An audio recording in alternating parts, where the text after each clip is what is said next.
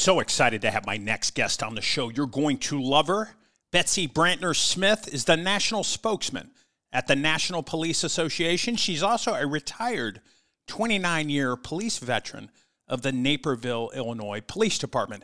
We had such a great and informative conversation that you are going to love. Betsy Brantner Smith, next on the CJ Evolution podcast. Hello, everybody. Welcome back. CJ Evolution Podcast. Patrick here. Thank you for tuning in. We know you got many options out there, but you keep coming back to the CJ Evolution Podcast. Thank you so much. If you love the show, please give us that five star rating and review on Apple Podcast and also share it with your family and friends. Big shout out to all the brave men and women. That means you working in the criminal justice field, wherever you are at Whatever you were doing, thank you for doing it. And remember this in these trying times, you are honored, cherished, and above all, you are loved. Please be safe, watch each other's back, and come home safe to your families. About 40% of first responders nationwide in the great United States suffer from mental health challenges, addiction, or both. Those are the numbers we know about. Maybe you fall into that category or you know somebody that does. If you or somebody else needs help, please reach out to Shatterproof today. You can reach out to me directly. 303 960 9819. I'm a national outreach liaison for the program. I went through this program and it saved my life. It can save yours too. Please reach out today. What makes Shatterproof a very unique program is it's one of the only programs in the country that first responders can go to that is 100% all first responders. Everybody's in pretty bad shape when they get here. And then 30 days later, when you can see the transformation and the difference in people when they've had 30 days uh, of counseling, working with therapists, working with a psychiatrist, getting the neuro treatment, doing the breath therapy that's done here. The transformation that happens with the clients is, is really humbling to be able to work around and see because people are getting better here. And it just shows that there's a need for the first responder community to deal with behavioral health issues and take them seriously and offer treatment to people that may need help out there. They should be afforded the ability to come get help when they need help. It has gotten better, but we still have a long way to go.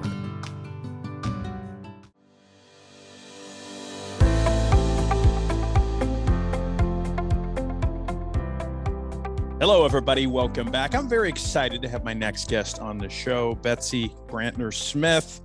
She's a 29 year veteran of the Naperville, Illinois PD. She's also a spokesman for the National Police Association. Betsy, welcome. Thank you so much for having me. I'm so excited about this conversation. Well, I'm excited for you to be on the show. And I always ask Leos or, or military uh, the same question. I'm going to ask you the question of why did you get into law enforcement, Betsy? What was the catalyst? Why did you say, you know what, I'm gonna I'm gonna go be a cop? Well, I'd love to say something lofty like it's for the children, Serve or mankind. I wanted to change the world, or all those things. The reality is, is I'm a child of the '70s, and I grew up on a farm in Illinois, and I watched too much television, and all the television were cop shows. So I grew up with Adam 12 and Dragnet. I remember that. Remember Angie those shows. Dickinson, Policewoman, and Get Christie Love, and and all that. And I remember sitting there on the farm with our three TV channels and thinking that looks like a cool job and um, and I was raised by parents who you know very much believed in education and also that women could do anything. I was mm-hmm. I was what they called back then a tomboy. I was very physical and athletic, and uh, so they encouraged me find a college that uh, where you can get a degree that'll relate to law enforcement and. Uh, and I did. And so, yeah, two weeks out of college at age 21, I'm in the police academy in Cook County, Illinois, where Chicago is. yeah, Chicago. Yeah, Chicago was, area. It was a little shocking, but in, here I am. In 29 years, a long Yeah. time. And you retired as a sergeant, correct? I did. I did. And you went to Northwestern. I did too. School Yeah, of yeah. Staff and Command. Now, what was what were some of the barriers? You were you went in, Betsy, at a, at a different time, obviously. What were some of the barriers or hurdles? Did did you face any kind of blowback? You know, being a female officer, or what? Oh, it was, you know, and I, I tell women now some of the stories, and they just look at me and they think you got to be lying, or why don't you own that police department or yeah. that academy? Um, but you know, it was I got hired in 1980, went to the academy in uh, 81, and um, you know, I was immediately told that I was not the first woman on my department, by the way. Yeah. Naperville PD was pretty progressive, and I I was uh, the fourth woman they hired, but I was the only one to stick around um, shortly thereafter. And uh, you know, I I was told, uh, yeah, we don't believe in broads and police work, and and we got hazed horrifically in yeah, the can't police imagine. academy. I would four women started in the academy. It was a, a huge regional academy, and um, by Friday, I was the only woman left. And wow. you know, but I was young, and I was. I'll be honest, I was incredibly naive, and I just believed that if I just work hard enough, um, you know, it, I'll make it through. And I did. And uh, but yeah, there were a lot of barriers. I I one of my first calls I went to when I was done with field training, I just was take a cold burglary report. And I go up and I knock on the lady's door, and uh, she takes one look at me and and uh, goes back, and calls the police department, and says, "You need to send me a real cop." Oh, um, you know, I looked in, I mean, I looked literally 13, you know, I look and my uniform, they didn't have women's uniforms. Yeah. They didn't have women's belts, no women's equipment, no women's vests, none of that.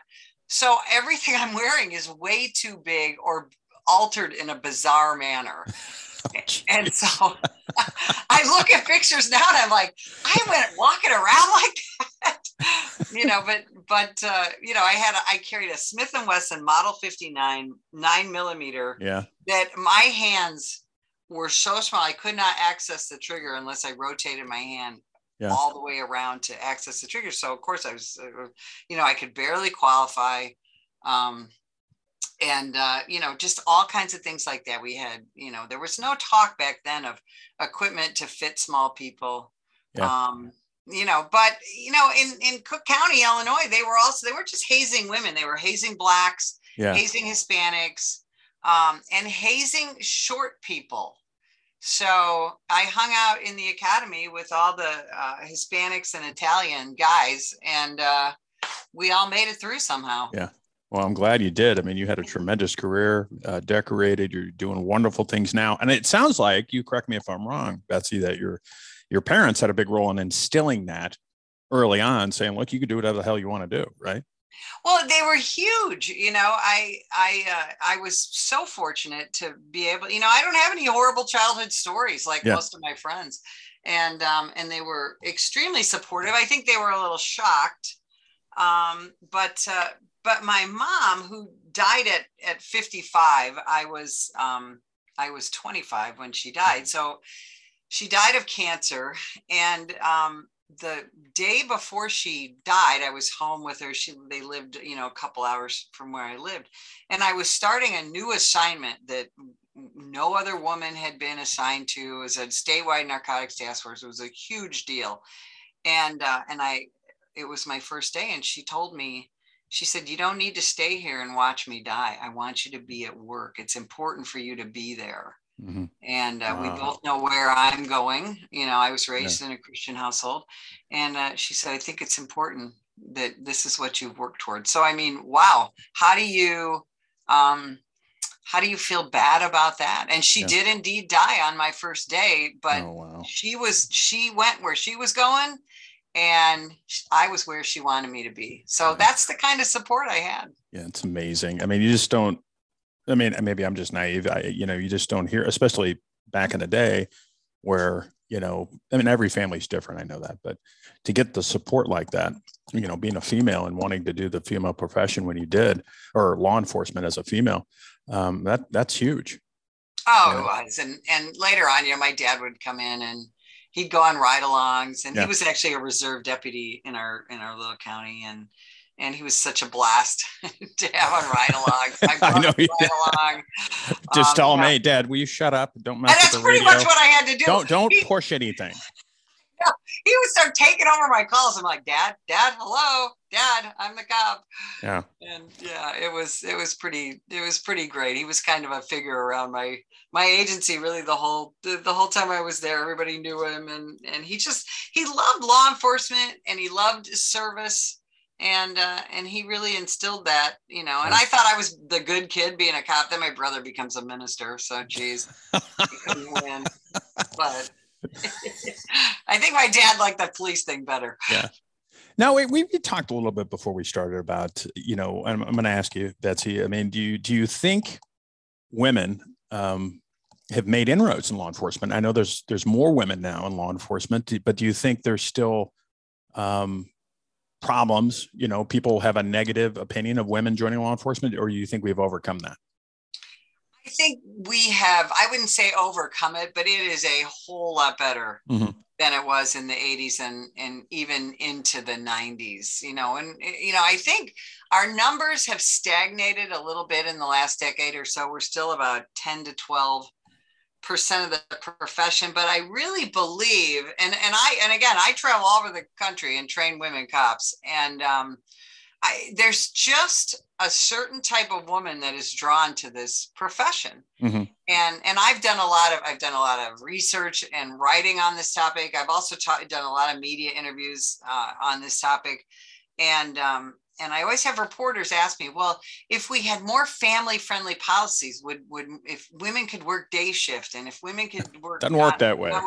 and that's what I tell them. I'm like, look, what do you say to the men? You know, yeah. we, we're finally at a place now in society where men are wholly involved in the family. Yeah. And and so what are you going to say to men? Hey, listen, I know you'd like to raise your kid too, but we got to let the women have the weekends off. And it doesn't work that way. Yeah. So so it is a I have a good uh, friend who uh, works in the Midwest and she just had a baby about a year ago and she's decided to leave the profession.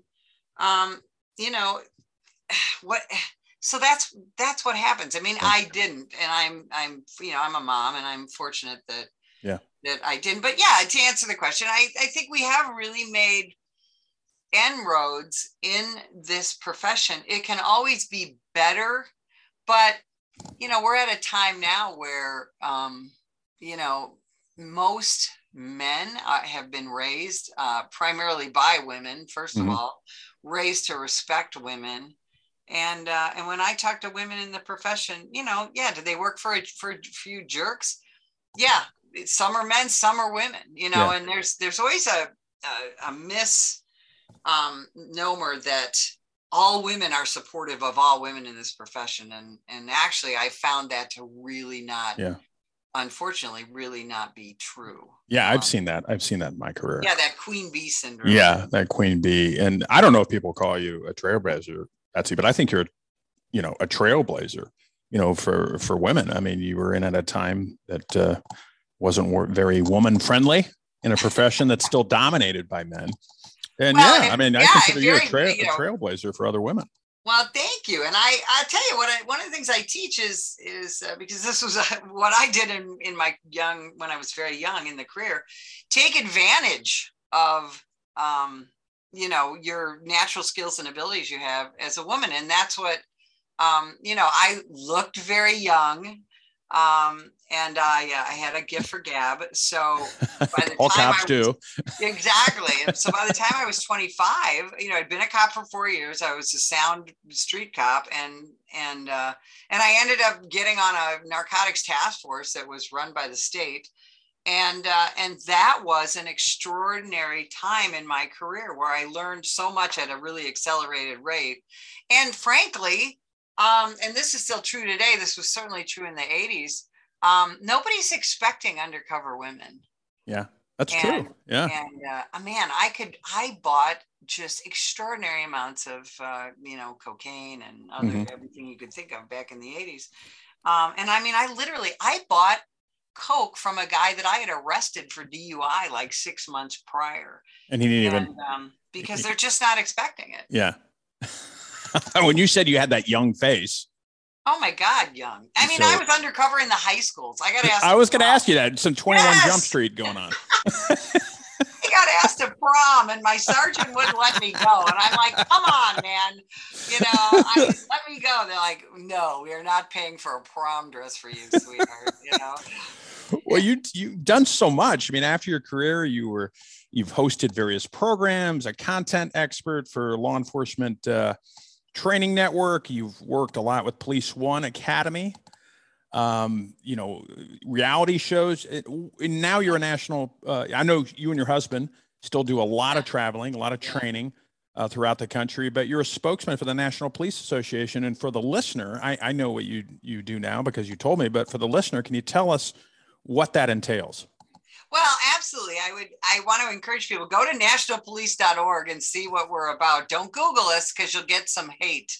Google hates us um, because we do Google a lot hate? of good the National Police Association is a it's an advocacy group. It's not yeah. a union. It's not you know an association that cops can join, but it's a it's an organization that anyone can support. And what we do is we offer everything from education for citizens who want to know how to better support their local law enforcement or the law enforcement profession in general. We have attorneys who get involved in different cases. You know, we file amicus briefs, sometimes mm-hmm. on behalf of a, an individual police officer, sometimes on behalf of um, citizens. For example, we got involved in in a case in Minneapolis where we we filed an amicus brief supporting the citizens of Minneapolis who were not getting the police services that they deserved in a post George Floyd era, mm-hmm. not because of anything the police did, but because of the the city leadership there. So we got involved in that case.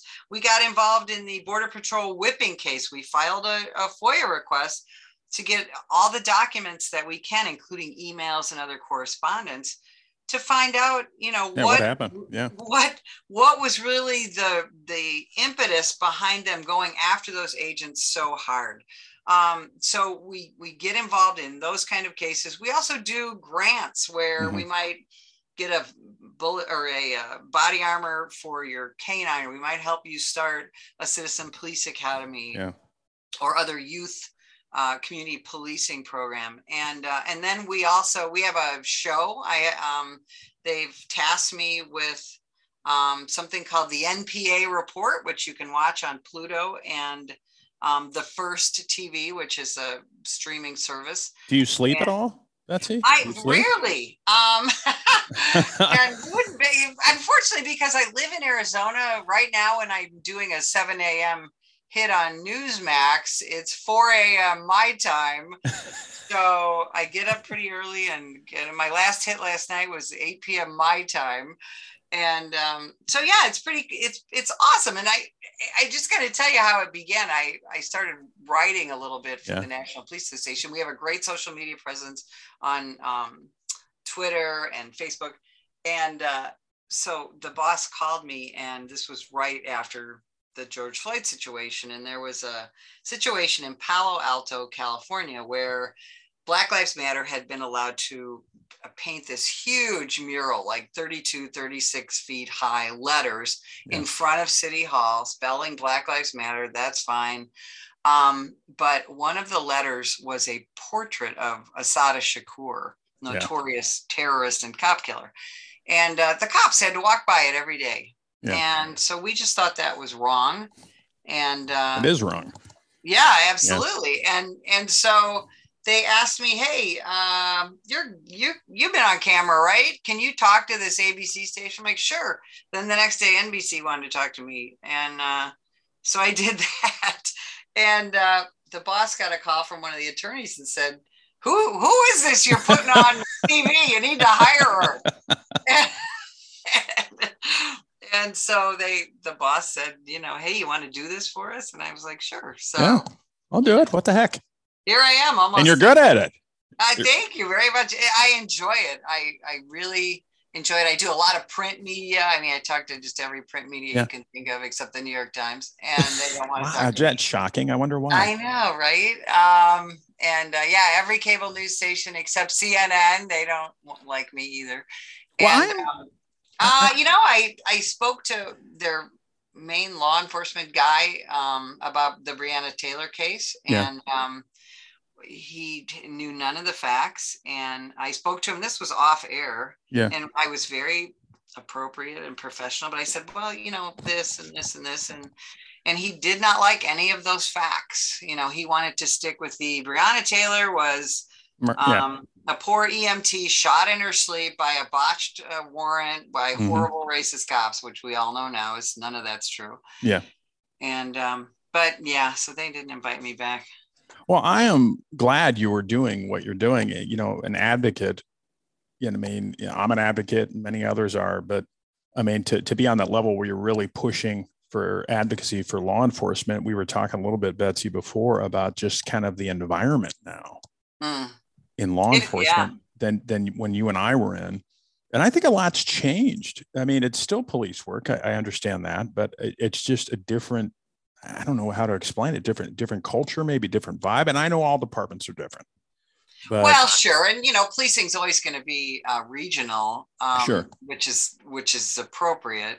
Um, you know, we're not we're not Europe, um, and uh, you know, and you and I both took an oath to uphold the Constitution of the United States, in addition to our state and our local community.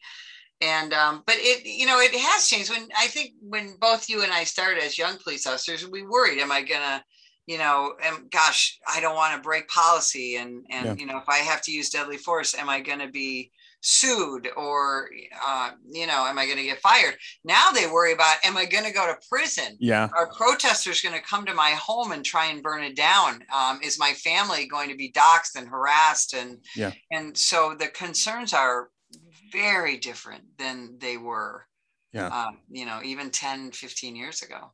So what would you tell? I mean you speak to a lot of cops and a lot of people that want to get into law enforcement. If i come to you and say hey betsy you did it for a long time 30 years. I mean what advice would you give me well i'll be honest what i always tell be people a fireman is, is yeah there's that that's what i'm like gosh I, I we always laugh about that you know gee i could cook really good chili and play video games but um no but you know and and god bless god bless the firefighters yeah. and the paramedics and what they do but uh, I have told that to a young a number of young people. You know, go into the fire service, go be a paramedic. Um, but I tell people, look, you don't you want to go do a job where you never have the same day twice? I never yeah. had the same day twice in 29 years. Neither did you, right? No.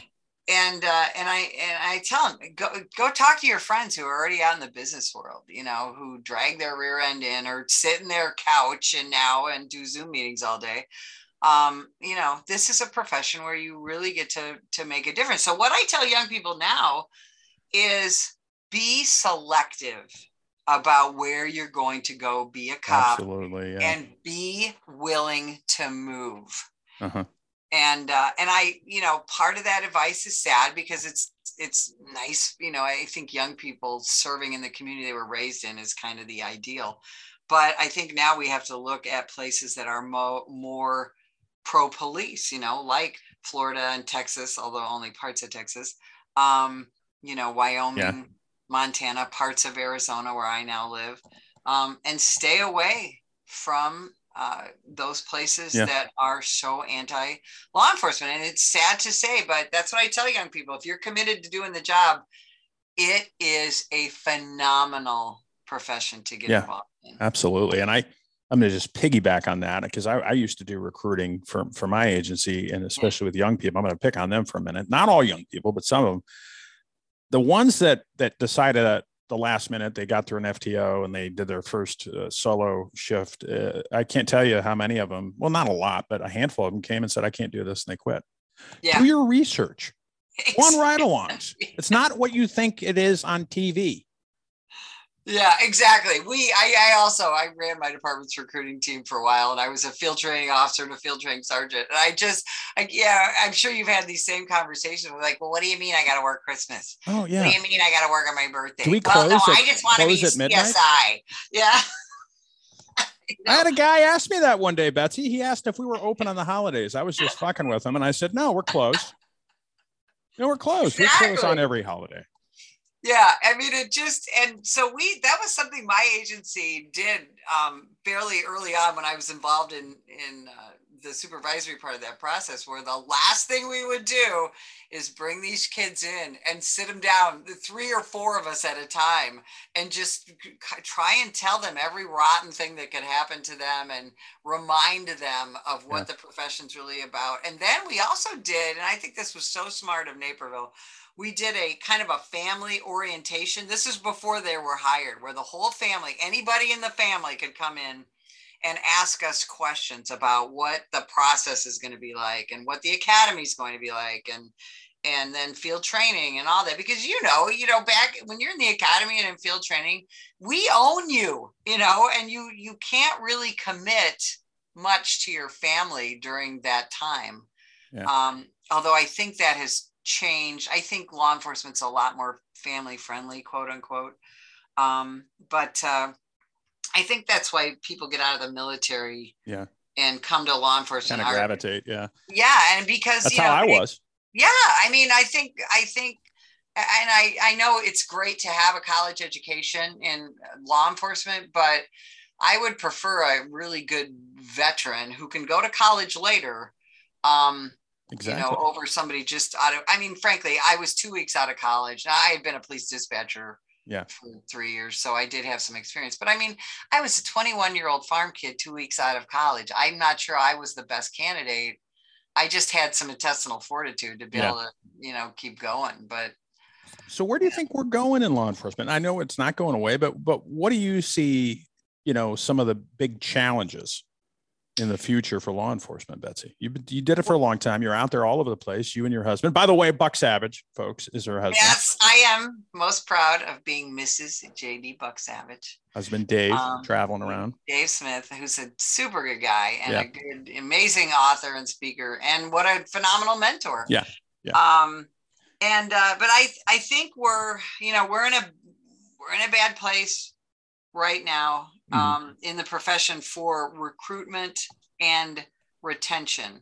But again, I see that um, I see it very regional. We just we just got back from Texas a couple weeks ago, and um, in talking to the majority of the Texas cops, they're they're pretty happy. You know, yeah. their frustrations are with some of the larger departments like like Austin, and again, that's because of their city leadership. But so I think where we're headed is policing is going to become extremely regional and and so unfortunately that means community safety is going to become regional. Yeah. and i that just makes me so sad because in the united states we're supposed to be um, treated equally in the eyes of the law and that should include the criminal justice system but unfortunately in so many areas it is a criminal centric justice system now. It's not a victim centric system. And, uh, and so that greatly impacts our community. So one of the things I'm seeing is cops are getting uh, uh, more politically involved, more mm-hmm. politically savvy because they're seeing how politics affect their ability to help keep their community safe. And par- a big part of that is the prosecutors. Yeah. You know. Yeah. Yeah, you made a really good point. You know how it is. You know, it's regional because it made me think. You know, because I go to Florida a lot, uh-huh. and you know parts of Florida, not the big cities, but kind of the you know like uh, Fort Lauderdale and Boca. I talked to a lot of cops down there, and they're happy. Yeah, oh, not the depressed ones, but you know they're you know you know overall. I mean they're they're they're happy, and because they treat their officers good. Well, and that's you know? the thing, and we see that here in in Arizona. Um, yeah. You know, some of the bigger cities, you know, and and even in even in Illinois, where I'm from, you know, uh, the suburbs and a lot of the smaller agencies, the counties. Um, yeah, the cops are are happier. But then you go to places like uh, we we used to do a lot of training and, and have done a lot of training over the decades in Portland and Seattle and LA and, oh, and you know, and it's just we have we have good friends that are cops in in Seattle and Portland and and uh, it's heartbreaking and yeah. it's bizarre. That's a thing. It's just it's absolutely bizarre and you know it wasn't very long ago where you know Portland was a, a desired city to live in. I don't know if I'm not knocking Portland. I'm I'm just saying crime is going through the roof. Oh, it's you know? horrible. And I mean, that's what we used to go there when I was with the Law Enforcement Television Network and then with Police One, too. We would take camera crews to Portland yeah. to study how they did crowd control. They were the mecca of crowd yeah. control. And and they because they had all these, you know, reclaim the streets and occupy Wall Street and all that. And they they really had it down as to how you protect protesters and allow them to protest because hey the constitution peacefully but, uh, yes yeah. but you also protected your citizens and your community and your resources your parks and buildings and things like that and um and that has all gone to the wayside yeah. and uh, um, you know and you know wokeness has stepped in and let's be honest you've got uh, some woke police leaders and woke no. police officers too who are uh, you know uh, causing you know issues in their communities. And and so when you look at a community like portland or, or you look at a community like seattle yeah. seattle right now is dealing with unprecedented crime. And um, they're they're no longer able to protect their homeless community. They're no longer able to uh, protect a lot of their citizens. You know workforces like amazon are they're moving their people out of there. Yeah. You know same thing with san francisco la um, and so and so that's what I mean when I talk about regional safety. These people who who the people who can't afford to move out of these areas, the south and west side of Chicago comes to mind. Yeah. They're stuck.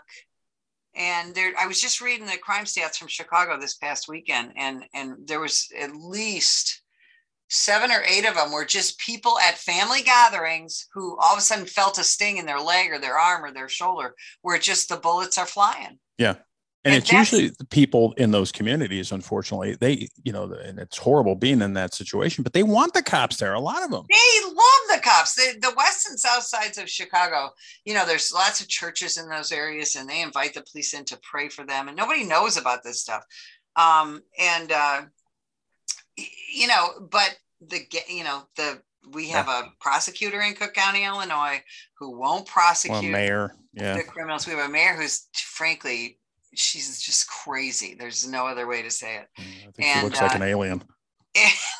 I'm sorry, that's bad. oh, Lori. And uh, yeah, and we just, um, it's just so sad because there are so many people who can't afford. I just moved my last kid out of Chicago a couple yeah. months ago, and um, and now she's in Iowa, and you know, and I'm always oh, nice. she's 27, she's in West Des Moines, Iowa. And I'm like, how everybody goes, how does she like it? And I'm like, well, she's a little bored, but she's she doesn't have to wear a bulletproof vest outside yes anymore. Yeah. So um, and I think, you know, real really quick, because I know you're busy. Um, you know, I think this goes into we were talking again, Betsy, before we started about the the mental health crisis uh, that is just running rampant within the first responder community. And I think things like this, you know, where some agencies, communities are better than other. They back the blue and they back their police officers, and other agencies, it seems like they they only care about their own agenda. I'm talking about leaders in law enforcement. Mm-hmm. I think mm-hmm. that's that's a contributor to, to mental health uh, being uh, so prevalent now. Mental health, you know, uh, problems within law enforcement now in the first responder community. I just don't mean law enforcement. You know, everybody that falls under that umbrella. What do you think? Well, sure. We still have issues with, you know, every police uh, leader, quote unquote, um, says, oh, we have a great employee assistance program. We have peer support. We have all these things.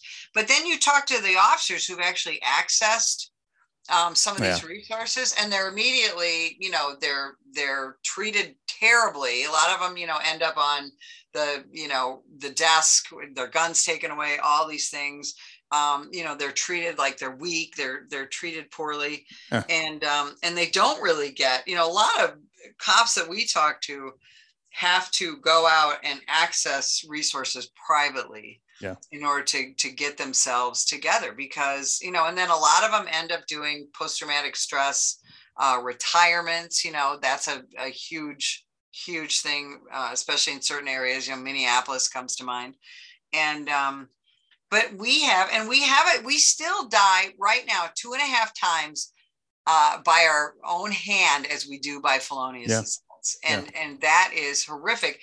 But, you know, and, and we're walking a fine line in the profession with that because there's a lot of talk about let's, let's make suicide a line of duty death. Well, do we want to incentivize exactly suicide and i i don't i have a real issue with too. that you know because for people who don't know when you when you are a line of duty death there's some there's a lot of financial incentive to that Mhm. for the the survivors and um and so we've got to be very cautious in our profession about that we need to help those who need help we need to admit that suicide isn't the only issue but and you talked about this we have terrible addiction issues. We have terrible health issues. You know we don't take great care of ourselves. No. and uh, and do our agencies encourage us to do that? Mm, uh, when i talk to cops they're like oh yeah we we've asked for a half an hour at the beginning of shifts can we get paid for a half an hour to work out? Yeah. no. And uh, so you know look at and and and that goes right into covid. You know everybody the media loves to talk about well covid's the number one death of of uh, the number one killer of american law enforcement Come well, on. yeah, you know, and it is, but let's look at the officers who die from COVID. The Yeah. vast majority of them had unchecked high blood pressure, undetected heart disease. They were clinically obese, um, you know, older smokers, you know, Yeah. all of that stuff. So we've got to get physically healthier as a profession. And I think that would greatly enhance our mental health. Absolutely. Well said. Now, Betsy, if people want to reach out to you and say, hey, I want to talk to this amazing woman, how, how, how do they do that? So you can uh, you can Google me, Sergeant Betsy Brantner Smith. You can go to femaleforces.com or jdbucksavage.com. That's our uh, uh, our work website. You can go to nationalpolice.org and um, learn about me there. You can follow me on Twitter at Sergeant SGT, Sergeant Betsy Smith. Um, you can find me on LinkedIn. You can find me on Facebook. We've got all you know, lots and lots of social media, and uh, and we love to to hear from people. I'm Yes. I'm I'm really available. I get some really weird phone calls in the middle of the night. Uh, we all do. do that. but, we appreciate our pro police citizens, and then I appreciate my current and retired law enforcement brothers and sisters because Yeah. it truly is a, a family, and I like to hear from my family. Yeah, absolutely. Betsy Brantner Smith, thank you so much, ma'am, for your time. Thank you for your very decorated and honorable career. And I was going to say, if you need anything to help in your, you're already successful. No, I'm just saying. Well, I'm still working at it, but Well, uh, but I need- appreciate you having me on, and yes, and, of uh, course, of you course. have And an amazing everything we everything we talked about is going to be linked up in the show notes for the listener. And any way I can help you, Betsy or Buck, please reach out to me. Thank you so much for having me. All right, Betsy. Bye bye. Thank you for joining us for this episode of the CJ Evolution Podcast. For more strategies for self improvement and resources based on today's episode, be sure to head to cjevolution.com. You can also connect to Patrick directly on social media at Pat underscore Fitzgibbons with any questions, comments, or concerns. We look forward to helping you find more personal success on the next episode of the CJ Evolution Podcast.